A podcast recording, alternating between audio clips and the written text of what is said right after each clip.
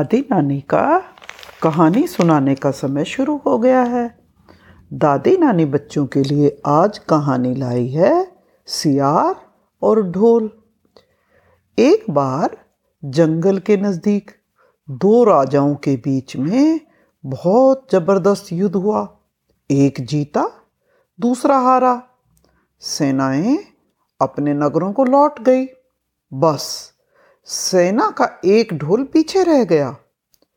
उस ढोल को बजा बजा कर सेना के साथ गए। भांड व चारण रात को वीरता की कहानियाँ सुनाते थे। युद्ध के बाद एक दिन आंधी आई।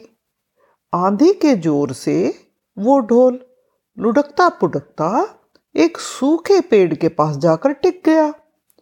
उस पेड़ की सूखी टहनियाँ ढोल से इस तरह सट गई थी कि तेज हवा चलते ही वो ढोल पर टकरा जाती और ढमाढम की आवाज़ सारे जंगल में गूंजती थी। एक सियार उसी एरिए में घूमता था। उसने ढोल की आवाज़ सुनी। वो बहुत डर गया। ऐसी आवाज़ उसने पहले कभी नहीं सुनी थी। उसने सोचा, ये कोई जानवर है। लेकिन ऐसे बोलने वाला जानवर तो ना उसने देखा था और ना सुना था। वो सोचने लगा, ये कैसा जानवर है जो ऐसी जोरदार बोली बोलता है? ढमाढम ढमाढम सियार छिपकर ढोल को देखता रहा। ये देखने लगा कि शायद ये थोड़ी देर में ये जानवर चलेगा। ये जीव उड़ने वाला है या चार टांगों वाला है? कैसा होगा ये जीव? सियार छुपकर देखता जा रहा था। एक दिन सियार झाड़ी के पीछे छुपकर ढोल पर नज़र रखे था। तभी पेड़ से नीचे उतरती हुई एक गिलहरी कूदकर ढोल पर उतरी। हल्की सी ढम की आवाज़ भी हुई। गिलहरी ढोल पर बैठी दाना कुतरती रही।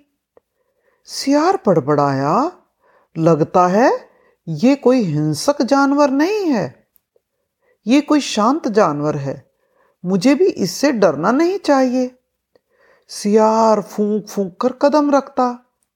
वो ढोल के नज़दीक गया। उसे सूंघा। ढोल का उसे कहीं से सिर नज़र आया, न पैर नज़र आए। तभी हवा से झुकी टहनियाँ ढोल से टकराई और ढम की आवाज़ हुई। सियार तो डर के उछल के पीछे जा गिरा।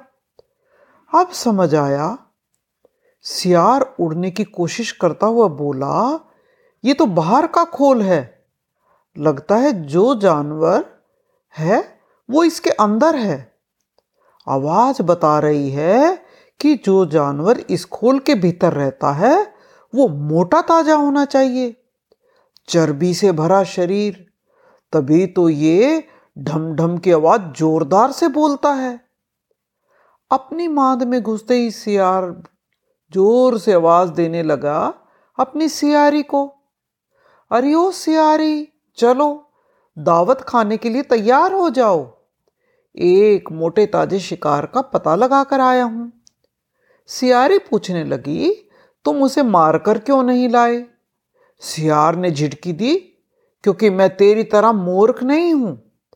वो एक खोल के भीतर छिपा बैठा है, और खोल ऐसा है उसमें दो तरफ़ से सूखी चमड़ी के दरवाजे हैं।